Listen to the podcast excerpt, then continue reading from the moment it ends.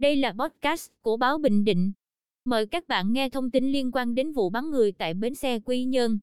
Sáng ngày 4 tháng 6, Công an thành phố Quy Nhơn tiếp tục làm việc với Lê Thanh Lâm, 24 tuổi, còn gọi là Lâm Tặc, và Đoàn Thanh Hùng, 51 tuổi, cùng ở thành phố Quy Nhơn. Đây là hai đối tượng liên quan đến vụ dùng bật lửa có hình khẩu súng bắn người. Cho đến sáng ngày 4 tháng 6, Công an thành phố Quy Nhơn vẫn chưa thực hiện lệnh bắt đối với hai đối tượng trên. Theo điều tra ban đầu, khoảng 18 giờ ngày 2 tháng 6, anh Sử Đoàn Hiền Phúc, 40 tuổi, ở thành phố Quy Nhơn, phụ xe khách Mạnh Mùi, thấy một phụ nữ đến bến xe trung tâm Quy Nhơn đi thành phố Hồ Chí Minh.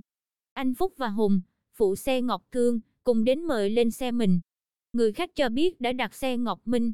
Cả Phúc và Hùng biết xe Ngọc Minh đã dời bến nên đều chèo kéo khách lên xe của mình. Cả hai mâu thuẫn trong việc tranh giành khách nên cãi vã.